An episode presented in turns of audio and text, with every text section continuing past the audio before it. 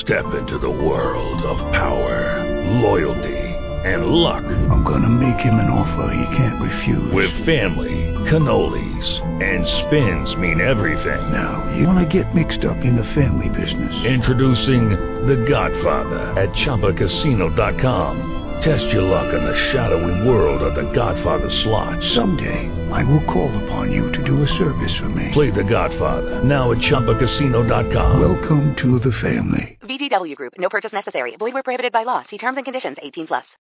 Blog Talk Radio.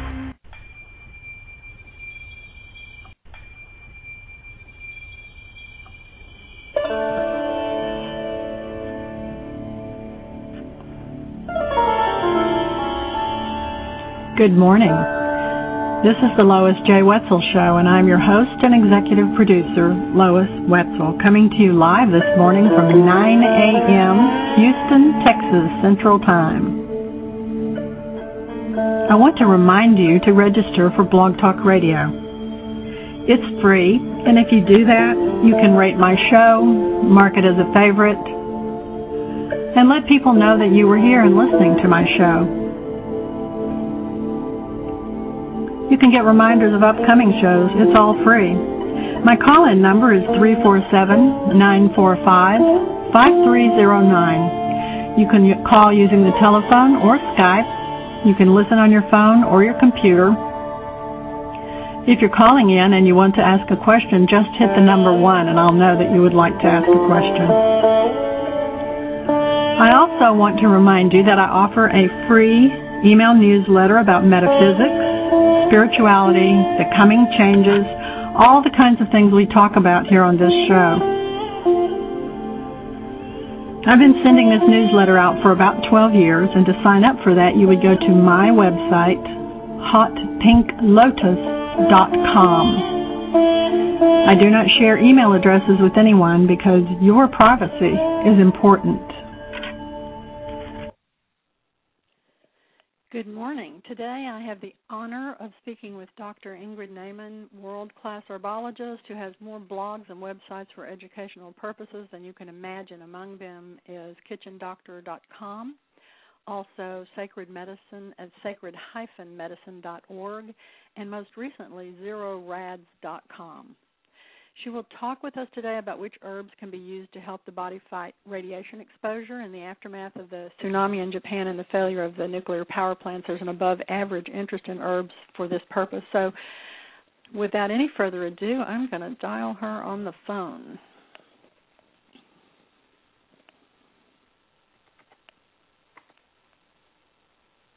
Just give me a second to do this.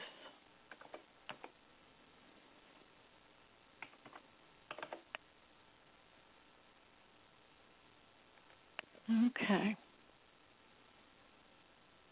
Now we're dialing.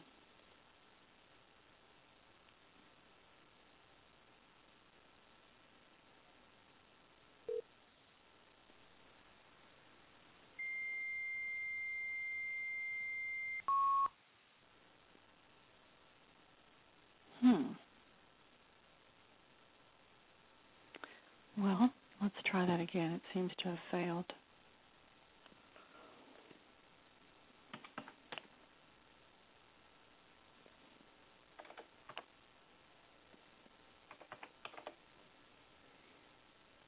Sometimes it takes a couple of tries to get somebody on the phone this way, dialing through the switchboard.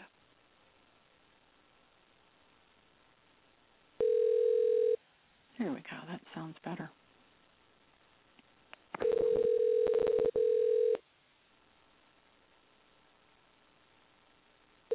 Lois. Yes. Can you hear me? Yes, I can. Uh-huh.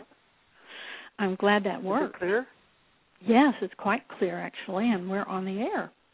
I'm Oh, so happy to have you here. I've been following your blogs and your newsletters for such a long time, and and uh, first got interested about I don't know 15 or maybe more years ago uh, about the cancer salves, and um, have been just absolutely fascinated with your work and with and just totally impressed with your devotion to teaching, which is uh, something I admire very much. Is people who are devoted to teaching, probably because I think it's so important. I also want you to know that I sent a link to uh, your Japanese version of Zero Rads to some um, friends in Japan, and they're very excited. I sent it yesterday, so they're forwarding it to a lot of their friends. So, you want to uh, talk to us about which herbs people can use uh, to mitigate the effects of radiation exposure? Well, that's kind of jumping in feet first, isn't it? Where do you want to start? yeah. Uh, the, the, I had a dream last night. Can I tell you my dream? And that Oh, was please. to try to I love that. what the real problem with radiation is.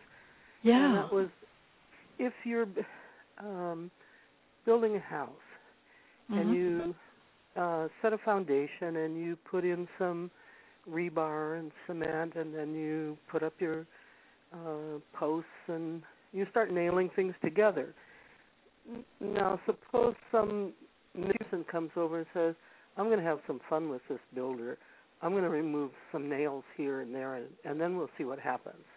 And I'm going to start with the window, and I'm going to take out all the nails that are holding the window in place. Ingrid, we're having some problems with the connectivity with the phone. Your voice is kind of wavering. Is there? Are you on a portable phone, maybe? I I feel better time on the VOP if it, I know you don't trust it, but it actually Yeah, it's really giving bad sound quality um because your voice is like coming through like brrr, like that. Is there Huh. another possibility? Can, can you Mhm. call me on a different line? Uh, Yeah, I sure can. uh, try. Is this on the air where everybody can hear my yeah, it is number? on the. it is Yeah. unfortunately. Um, you want to email me that number? Yeah, yeah. okay. Yeah, email it to me, and then we'll just Okay. um, I'll dial you from that number.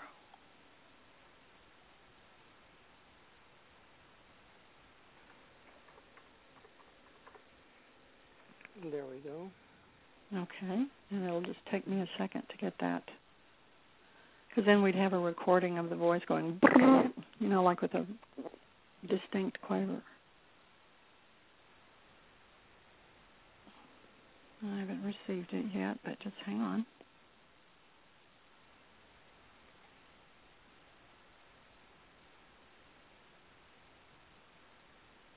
Don't you love it when Mercury's retrograde? Yeah, it's such fun. Oh, I know what the problem is. What? Uh, I can't have both of these phones working on the same line. Uh, they're competing with each other. Yeah. Um, let me disconnect this one completely, and then Okay. then you call me on the other. Okay. Okay, you're talking about the one that ends with seven seven. I hope. Okay, let's try that again. Yes, Mercury retrograde is more fun than a barrel of monkeys. Great time to learn new things, though.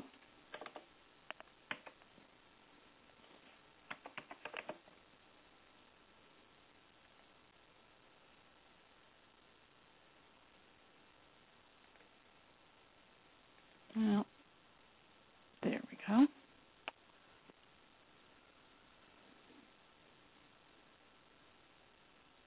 Now we're dialing again.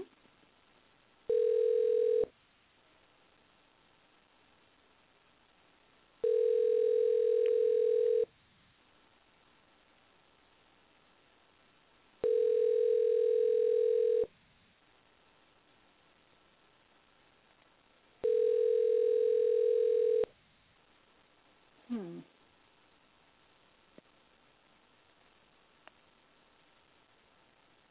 Hello.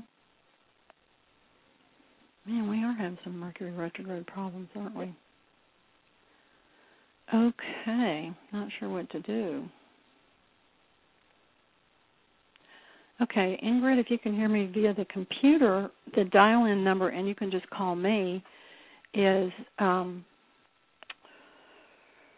let's see, where'd you go? Three four seven nine four five five three zero nine. So if you can call me, that will work. But the number I'm calling you on is not working. The one that you gave me in the email yesterday. Me try that one more time.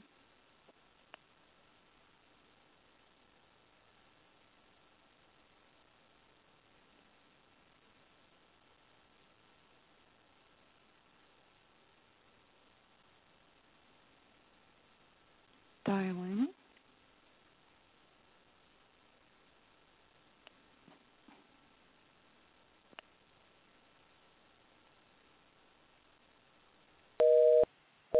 Mm, now I'm getting a busy signal. Interesting. Well, I'm giving up. I'm going to email her and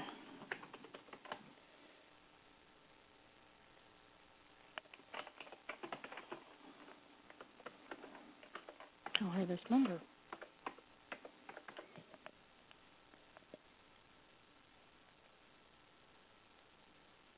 We'll see if that works.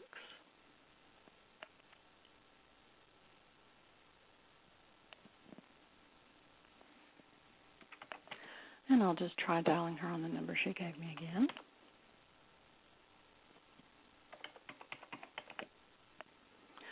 Sorry you're having to listen to a lot of silence.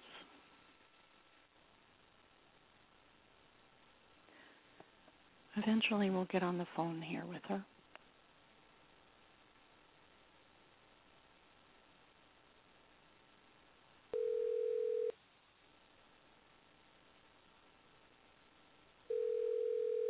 The number you have reached is not in service. Hmm. This is a recording.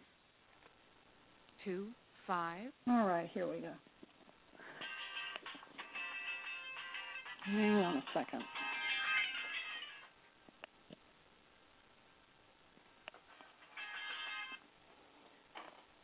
Ingrid, I was just getting ready to call, open up the line to you. Can you call back three four seven nine four five five three zero nine? Four seven nine four five five three zero nine.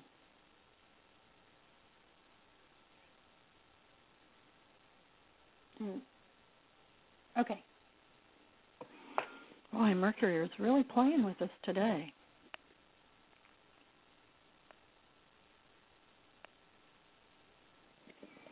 Anyway, what we're going to talk about is herbs and how radiation affects the body and how the herbs can counter that effect just as soon as we can get these telephone snafus worked out. You know, mercury affects uh, travel, it also affects um, communications and computers and things like that. So, this is what's going on today.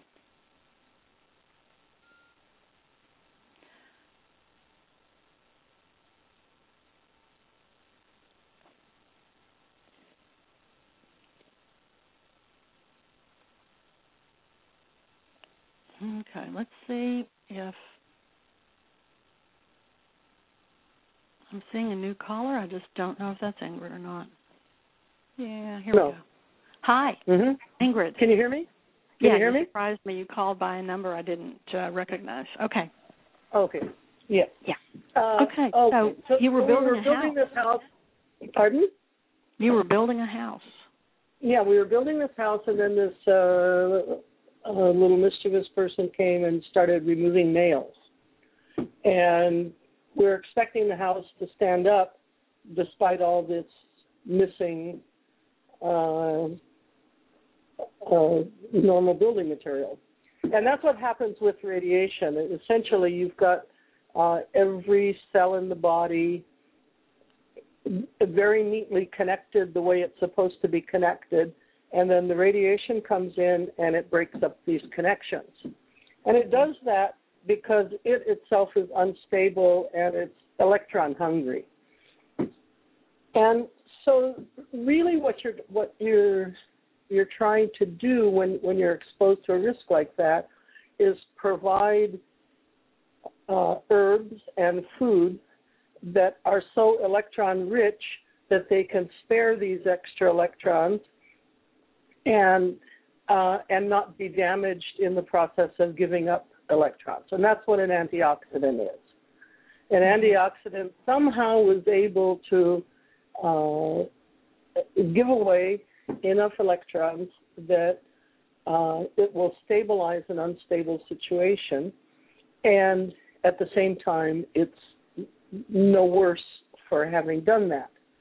And, and once you understand radiation in that way, you are much less afraid of it. Which is Yeah. not to say that you could jump in feet first in the uh, coolants in the reactors and expect to live through it. There were some people in Chernobyl who did that. Two, two men were trying to open a valve and they it, manually, and Yeah. because all the equipment wasn't working properly, and so they they went swimming in this, and you know that's not how you survive nuclear radiation. Uh, but but if one just has a casual exposure to it, not an intense exposure, but what most most of us have are going to have some kind of casual exposure, and so what we need is uh, a lot of foods that are are very very high in, in two particular properties. One is antioxidants, and the other is flavonoids, and they probably go hand in hand sometimes, not always, but sometimes. Uh, and I'm not saying that if people have multiple risk factors that this is going to be enough. But let, let's say someone is smoking and they think, well, I'm not going to stop smoking just because there's some problem in Fukushima. Uh, well, probably if they ever considered that they should stop smoking, now is a really good time. Mm-hmm. And if they have uh, some other risk factors, let's say that they work in chemical plants or um, offices where they have a lot of copy machines or fumants like paint stores or um, dry cleaning places. Mhm. This is this is so um, insulting to the body that they they really need to consider whether they can tolerate both the radiation and their normal way of making a living. They might not work together very well at this point. Uh, but for for the majority of people who are reasonably healthy, who eat decent food, uh, if they just enrich their their diets, I'm pretty convinced by the research I've done that they're going to be all right. Uh, which is not saying we don't have a disaster. We have a disaster. We have an Yeah. environmental disaster. The the radiation is going to get into the food chain. It already is in some places. Um, I don't know how the strontium is appearing in Moscow. That's I mean it's quite heavy, so it's got What is appearing? What is it that's appearing in Moscow? strontium. Oh, and it's um, we expected the the lighter um, radioactive materials like iodine and cesium to be carried by the winds, but personally, I expected most of the strontium and uranium to stay put right near the reactor site itself, because they're so heavy that uh, the, the, the amount of explosive force must have pushed them up very high. And so we're not being told exactly how much hydrogen explosive material there was. But nobody can really predict what's going to travel how or how long it's going to take to precipitate. What we're learning as we're all becoming uh, more aware of radiation is that some of the fallout from the nuclear testing in Nevada has not precipitated yet. It's Oh my still gosh. suspended. Yeah, so we're this is a very long term situation and uh, everybody who is environmentally conscious needs to make a commitment to planting uh, uh, gardens and farm uh, plants that will remediate this, bind the radioactive substances in the the soil. And there's certain microorganisms that will support this. And the interesting thing is that they're all uh, dark in color. They're, they're, they have a, an enormously high melanin content just to be able to do this work. So they're getting this uh, radioprotective property from the melanin. So the first sign of life in uh, Chernobyl after that accident was a kind of slimy fungus Hmm. inside the reactor itself, a, a very uh, awful looking black fungus. And I, I think we're we're we're none of us really as much up to speed on radiation as we need to be. What what I'm learning, this might appeal to you in your shamanic capacity, is that uh, that all uranium apparently uh, came from supernovas. Came from and what? So supernovas.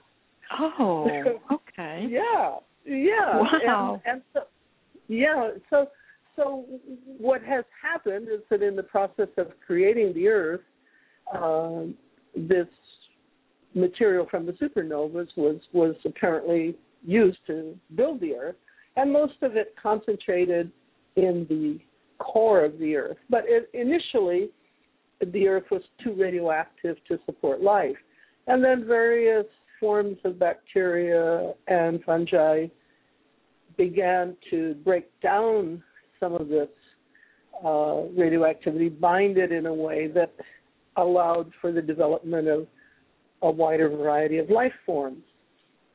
And so this has been going on for what four and a half billion years, something like that, and and here we are today, making the Earth less habitable than nature wanted it to be. We're going the opposite direction. We're we're uh, we're causing more radioactivity instead of letting it reduce naturally, as it would, because the radioactivity is part of the decay.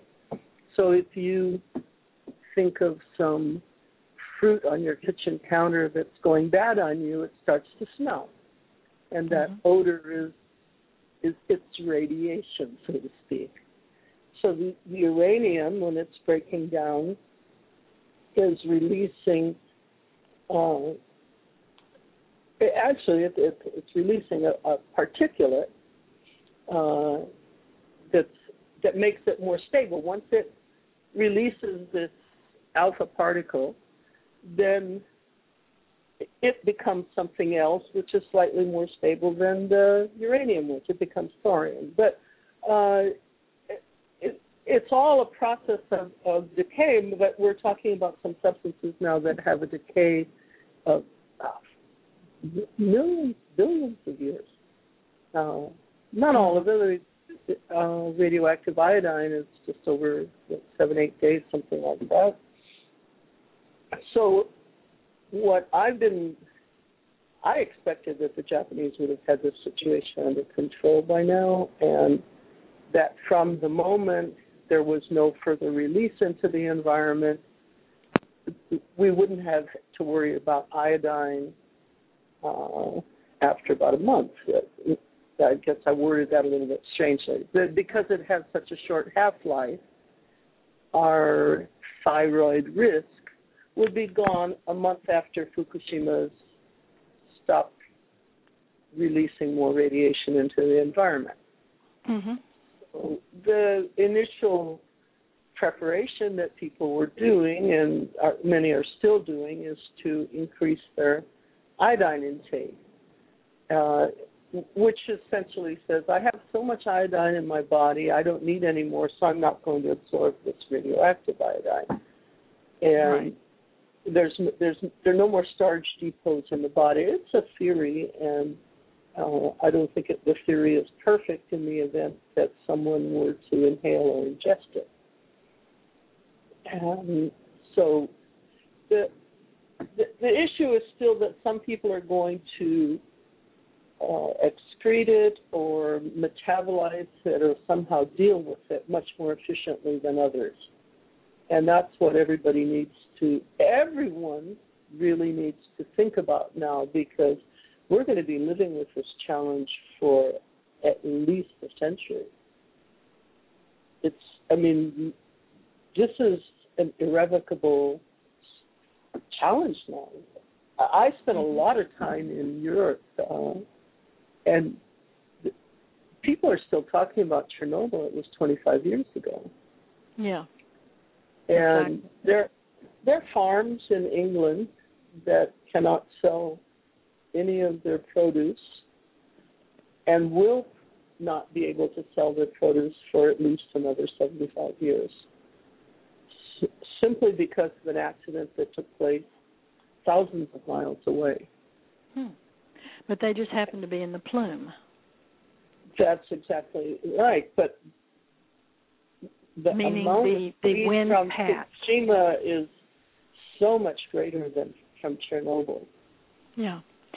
So have they planted things in those farms that those dark leafy things that you were talking about that that will lock that stuff in the soil or A lot of those experiments have been done in uh, the area uh, immediately surrounding Chernobyl uh, and Germany, of course, which is uh, very proactive on uh, this subject. And Yeah. we don't know a fraction as much as we need to. There's some very large corporations involved, DuPont, for example, that's hmm uh, using sunflower. They're actually floating sunflower plants onto radioactive bodies of water. And within 24 hours, the roots of the sunflower can absorb enough radiation to purify the water. But then the Wow. the roots and the stalk of the sunflower have to be disposed of as hazardous waste. Yeah. And so naturally, because of the power of the nuclear industry and so on, there are people trying to think, well, how can we uh, harvest the uranium that we want to use in our next reactor, right? Mm-hmm. Oh, we will never learn. We're very slow. here. Well, I I think we'll learn. I think it takes incidents like this, but I I hold the the belief and the hope that we will learn. And uh so what what do we do now in terms of of creating that safe space for ourselves and our families personally in terms of what should we be ingesting right now to to fill in those gaps that you were Um, speaking of where the nails are removed. Yeah. Um, interestingly, uh, beets are very high on the list. And I could sort of make this a little simpler. When I was first getting into health and nutrition, I read something that it was suspected that whatever it was that made beets red in color was a free radical scavenger, a hydroxyl free radical scavenger. And hydroxyl free radicals are um, pretty serious. And uh, it, it's now becoming clear that almost all plants that have that reddish color or purplish color are way superior in terms of their ability to scavenge the free radicals. So, for example, in working with uh, my Japanese colleague and um, translator, uh, Dr. Yuri Hironuma, uh, we have, we we're trying to urge Japanese people to eat black rice instead of white rice, hmm and it's actually been studied to show that it is more radioprotective. Um, Isn't that black rice kind of purplish? yeah, yeah, and, and the same with like black turtle beans or black beans, Uh-huh. uh, or purple potatoes.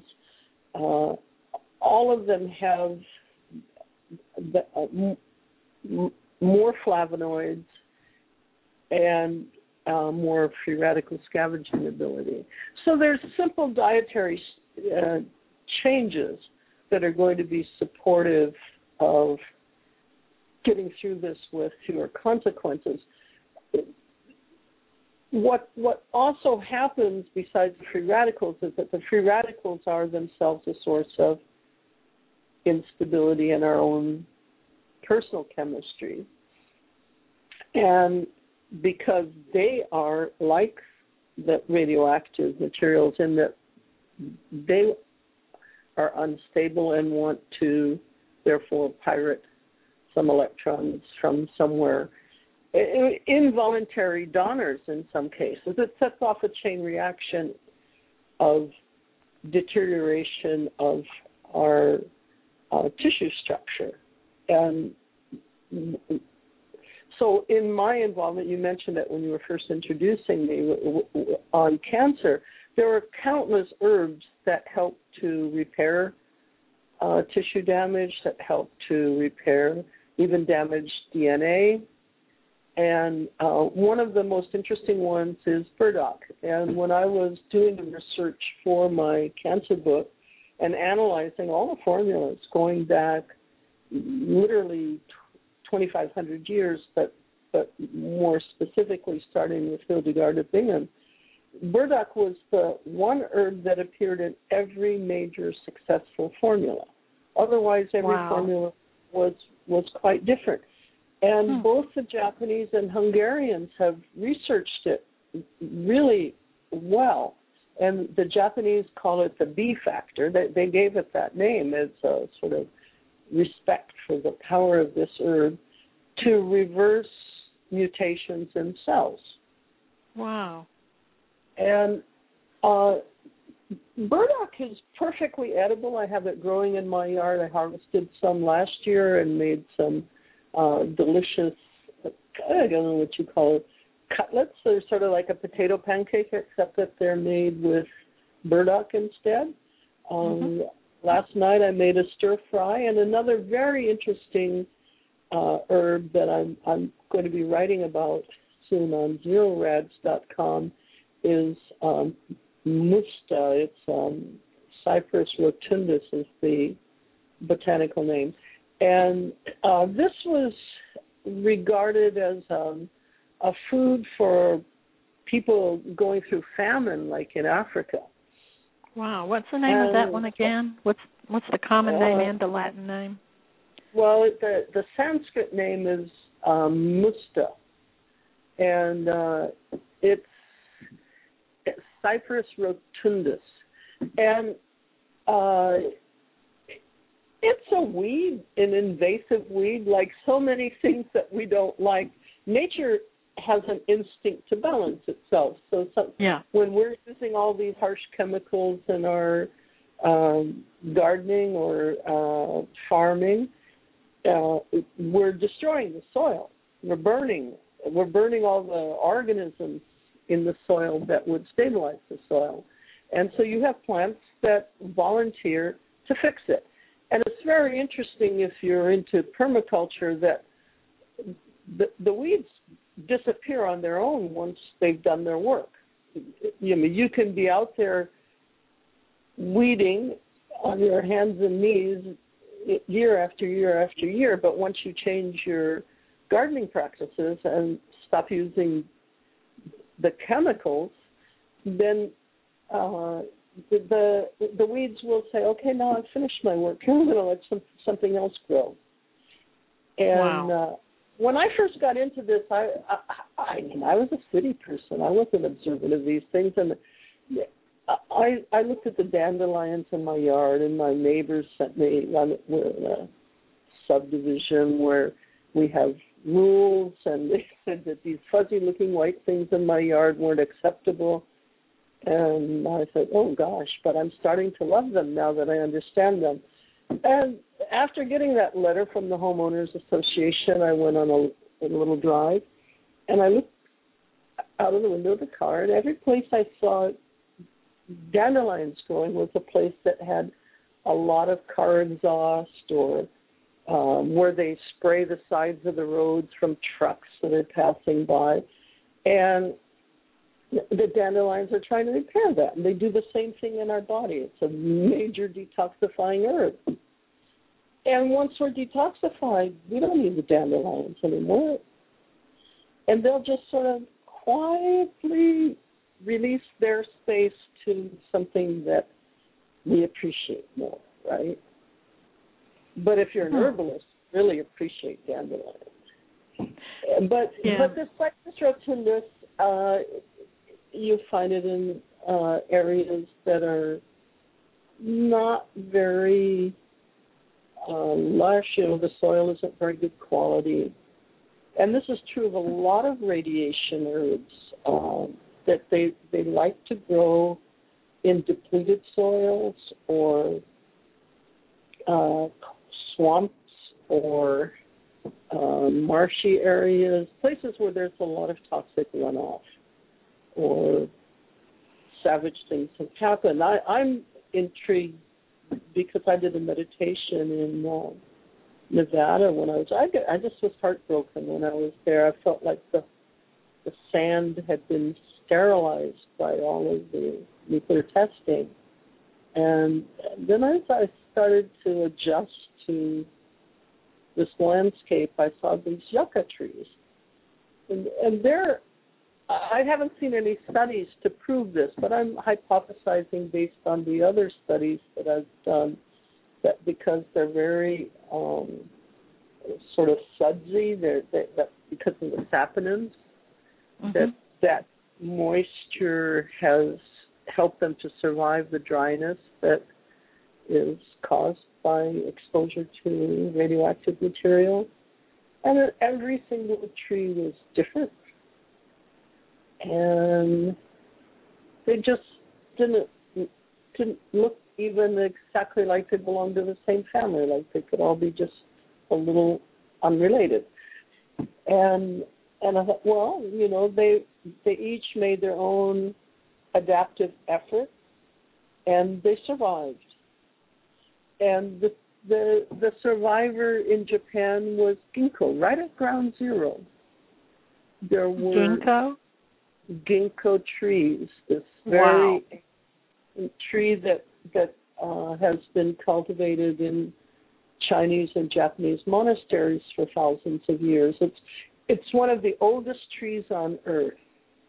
They, it's actually referred to in um, um, botany books as a living fossil, and it, it has no relatives. It's a family all of its own and uh, very slow growing. Once it establishes itself, it lives for thousands of years.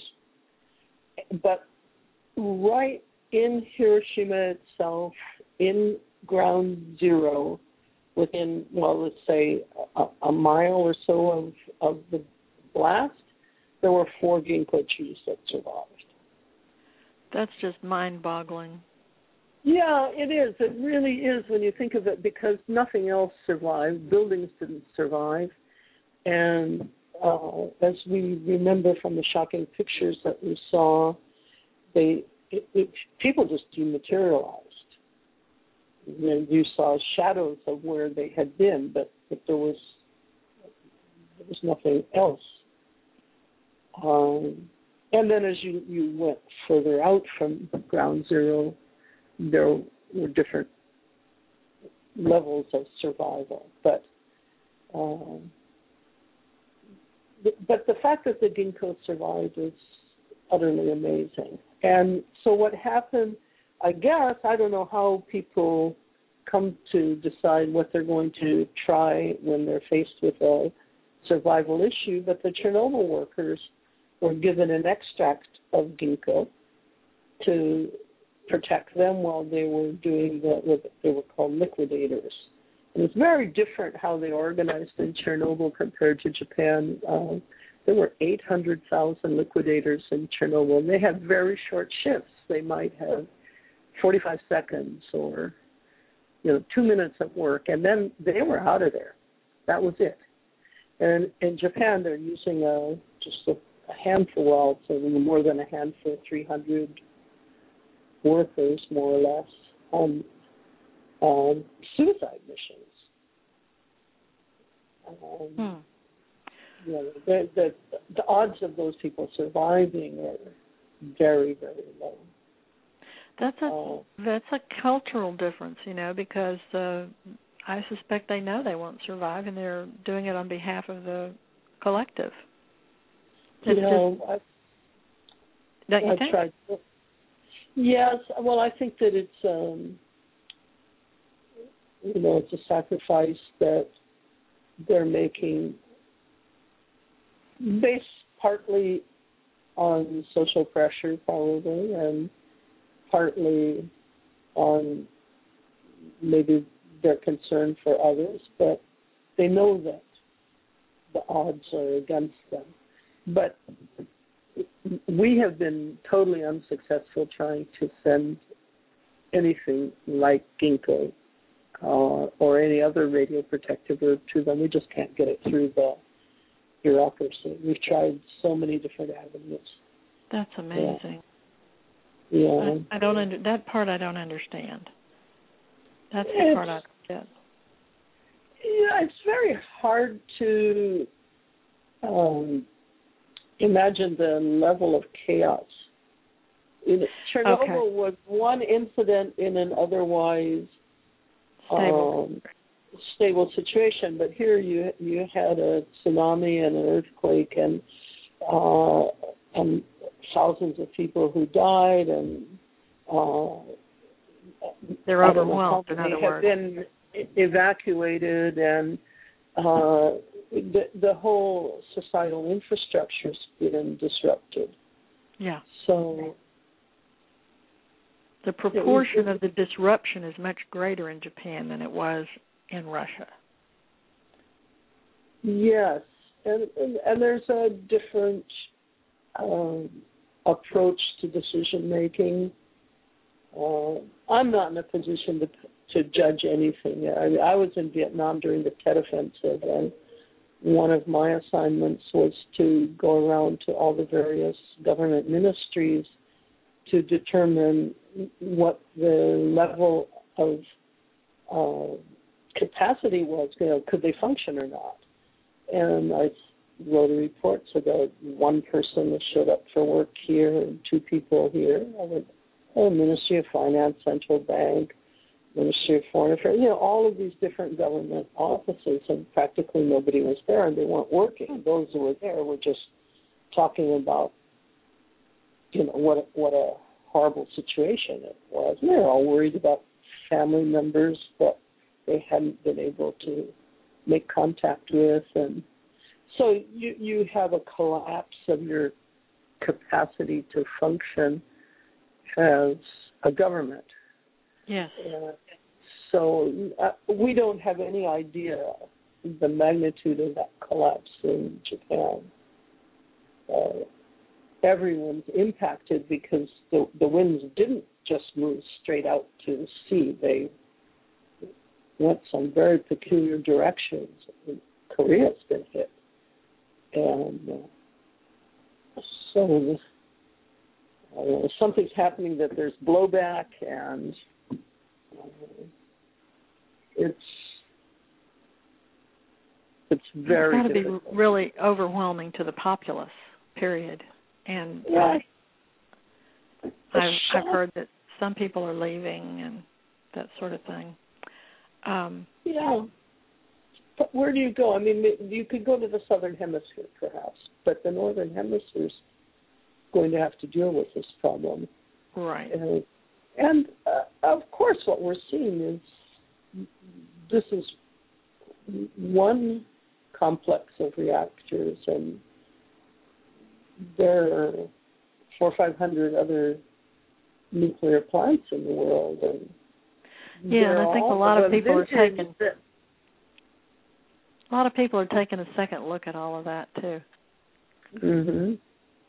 Um, and um I think we're going to see a lot of changes in this country. I don't I don't know about other countries, but I think there're going to be a lot of changes in this country about um preparing for more than we expected was possible because that's what happened to the Japanese. They had prepared for what they thought was the maximum possible natural disaster and they were surprised that something worse could happen. So I think that my take on it is that people are re-examining the whole idea of nuclear reactors and you know are they on a fault line and well, do they need you know that's the tip of the iceberg. The, the the really stupid thing about nuclear power is that the plants have a life expectancy of 40 or 50 years, and after that, what do we do with the waste? And it, so against the backdrop of the age of the planet, this is really silly. And you take four and a half billion years to get to where we are now, and that we're going to create this much of an environmental crisis in half a century simply because we want to create energy through uh, splitting atoms, and uh, it's it's a learning curve for humanity. It's what it is. Yeah, and I saw this. Sorry. It, it's a learning curve, and I think Mhm. uh, the thing that gives me hope is that human knowledge is doubling at a very uh, exponentially increasing rate and it's uh, every few months now is the way that I understand it. So I suspect we're going to have some technology very shortly that we didn't even think was possible. But I do uh, totally feel like we're going to come up with new energy uh, technologies that will allow us to retire those nuclear power plants and rue the day they were ever built. Because it's clearly a mistake to me. Right. Uh, I'm going to tell a couple of stories out of school. I had a friend that worked at Los Alamos Labs. I used to live in Santa Fe, so I was there when there was the huge fire, and all the environmental people were trying to figure out how much nuclear material was stored there, and all the initial government reports. So we're not uh, involved in any kind of nuclear research at this point. Of what? You know, who's supposed to believe this kind of press release? And it took them more than a month to organize their uh, tours for journalists, and you were supposed to look straight ahead and not see things that you weren't supposed to see. But there were a few people whose cameras turned, and they found that a whole lot of the nuclear material was stored above ground in 55 gallon barrels or trenches, and none of it was being disposed of properly. And the amount was staggering. We're talking tens of thousands of barrels. And if you then start thinking, well, what what's going to happen to all of this material?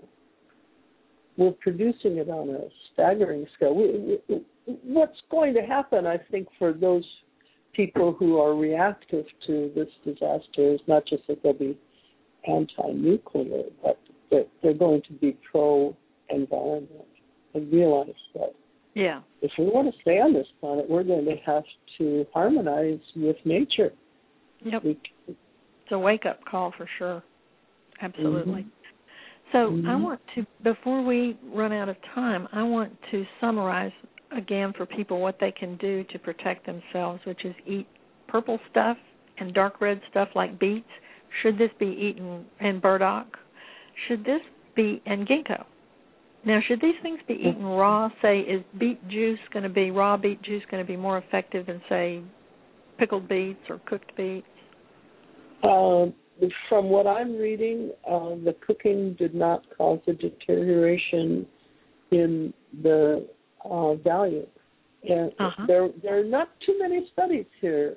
So uh, I'm I'm just combing through them one after another, and, uh, and most of the ones that I've seen uh, suggest that cooking's okay. And uh, Cool. one of the most interesting um, sort of uh, realizations that I have in my life is that how well prepared I was to take a position here because for the last two years I had been uh, researching longevity therapies uh, from India, and I got uh, heavily involved in uh, a rejuvenative um, program called Kaya Kalpa, and Kaya Kalpa traditionally, not the popular version, but uh, traditionally one uh, went into darkness for 40 days and had a very specific diet of food and herbs, after which one appeared as 30, 35 years of age. So I Hmm. fa- found the the formulas that were used. A colleague of mine uh, found some that were used in recent times, and I found uh, historic ones. And then I started studying each individual herb. So now when I go to the um, PubMed websites to to see how they're conducting the radiation studies, I'm finding the same list of herbs that were in the rejuvenative tonics from India, including Chyawanprash. So the research is, in fact, mostly being done in India. There are a few odds and ends of research from Japan, Korea, and um, Europe. Um, but I would say 80 to 85 percent of the studies are done not only in India but of herbs that are traditional in Ayurvedic and Siddha medicine. Mm-hmm. And uh, these are cooked, and they're cooked and cooked and cooked. When you're making chyawanprash, the uh, fruit itself, amla, it's a, a tropical gooseberry, uh, is cooked over a brew of 35 herbs. Uh, the, the berries are actually in a muslin bag, but they're suspended in the liquid. And then after they're cooked, the seeds are removed. Uh, and and then some more spices are added and and um, minerals. And the minerals that are added are often uh, toxic, like arsenic and mercury. And so I got very curious about how can they use these to regenerate. And uh, it, I got heavily into Indian alchemy. And what they're doing with mercury, for example, is grinding it and uh, heating it and then mixing it with lemon juice and then they're heating it again and mixing it with um, turmeric and this goes on for years. There's stages and stages of process of purification. And what must be happening is that the mercury gives up these gives up its instability. That has to be the secret. That once it's surrendered its instability, it's no longer toxic. Mm-hmm. That makes sense. And, yeah, I I tried to, to find different ways to explain this to people who haven't had uh, a jump start the way I have, and uh, one of them was um, um, snake venom. I don't know if you've heard about a treatment where you you just give yourself a shock or give the person who's been bitten uh, a shock. Of a car battery or a portable battery. A lot of people that are uh, in the bush and are at very high risk of snake bites carry these, and it's just a way of shocking. The the the moment they've given themselves that shock, the venom ceases to be toxic. Wow. Yeah, so we we have to re-examine There's so much we don't why know. something is toxic to us Yeah. because it isn't. It's it's only toxic if our reaction to it, it is uncomfortable in some way. yeah. If if we accommodate it, it ceases to be a threat to us. And I'm afraid that, that many of us are going to find that we've got a very steep learning curve here. We're going to have to learn to get along with radioactivity, and we'll we'll we'll we'll figure it out. We'll do it. In the meantime, what I'm doing personally, and I think this is uh, again just you know sort of helping people to take their first step, is I am going to plant sunflower, and the seeds are still edible. I have birds. I have uh, three parrots, and uh, everything I've read is that you you have to be very careful how you dispose of the the roots and the stalk, but you don't want to compost them and then use them on your spinach. That's what I'm saying. No. You know, put it, put I guess somewhere not. else, right? Yeah, and uh, so and we'll have to just allow the earth itself to reabsorb the chemicals, and then maybe there's some plant uh, that is able to break down the stalks of the sunflower and a little more. Um, I'll bet you that it's a fungus. Yeah, it's there are some bacteria and and um, that we know for sure will work, and there are also, I'm sure, various kinds of fungi that are going to be uh, useful. I happen to be very allergic to mold, not to mm-hmm. yeast, but to mold, and uh, so I'm I'm not going to run those experiments. I'll leave that to Paul Stamets. Um, but one of the most interesting uh, plants for me right now is sea buckthorn. I planted it a couple of weeks ago. Um, this is um, grown in the Himalayas, uh, and in I, I think some of the sources come from Mongolia and uh, Lithuania and Israel.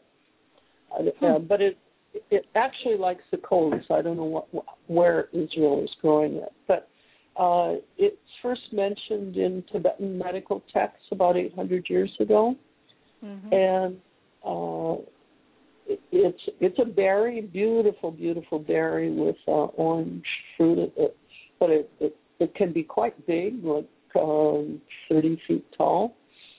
Uh, and very, very sour with a little bit of astringency. So that's what I learned in my studies of Chyawanprash is that the amla that also has that sourness with the astringency, and it's the astringency that apparently gives it its stability.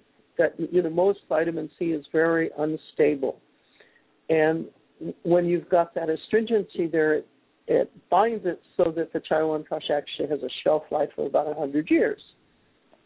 And I need so to I'm let you know that we've only got about two minutes left. Um, okay. So, so uh, is there any particular thing you want to be sure people know?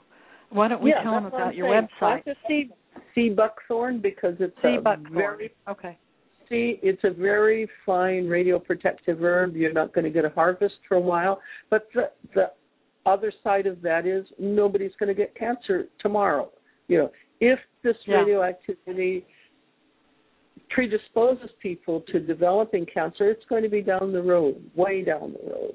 Right. Except and Pope, what about Phytolacca? Uh, What about Phytolacca americana? How about people plant some yeah. of that? Um, I haven't seen studies on that as much as I have on uh, mayapple there's a Himalayan um, mayapple that's uh, way more toxic than the American one, mm-hmm. um, and uh, it, but it's it, it's an herb that has to be used extremely carefully.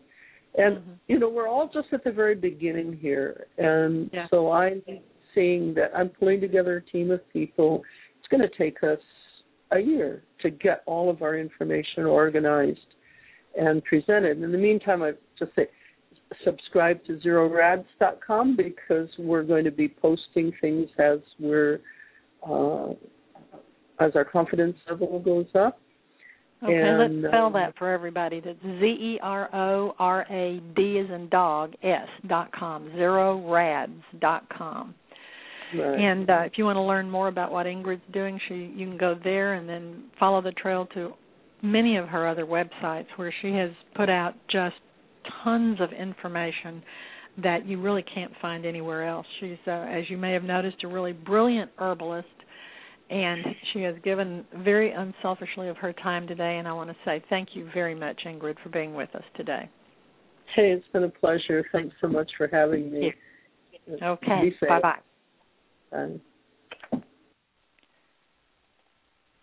Okay. I want to remind you that I uh, have a free um, newsletter on my website, hotpinklotus.com, and you can sign up for it. I've been sending it out for about 12 years. Also, if you are in the area, in the Houston area, uh, save the date May 12th. I'm having a book signing of my book, Akashic Records Case Studies of Past Lives, May 12th, 7 p.m. at Body, Mind, and Soul. Bookstore, Body, Mind, and Soul. Thank you for being with us today, and come see us next week at 9 a.m. when I will be talking Channel Joan Walker, who channeled the Ascended Master Kuthumi and Archangel Gabriel, and she's always a very fascinating um, guest. So I do hope you'll join us next week. Have a blessed day, a blessed week, and a blessed life. Remember, focus on what you want, not on what you don't want.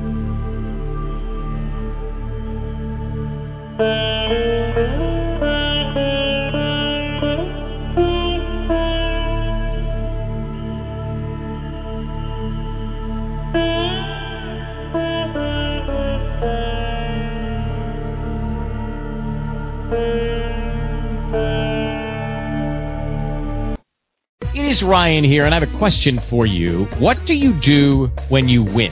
Like, are you a fist pumper, a woohooer, a hand clapper, a high fiver? I kind of like the high five, but if you want to hone in on those winning moves, check out Chumba Casino. At ChumbaCasino.com, choose from hundreds of social casino style games for your chance to redeem serious cash prizes. There are new game releases weekly, plus free daily bonuses. So don't wait. Start having the most fun ever at ChumbaCasino.com. No purchase necessary. Group. Void were prohibited by law. See terms and conditions. 18 plus.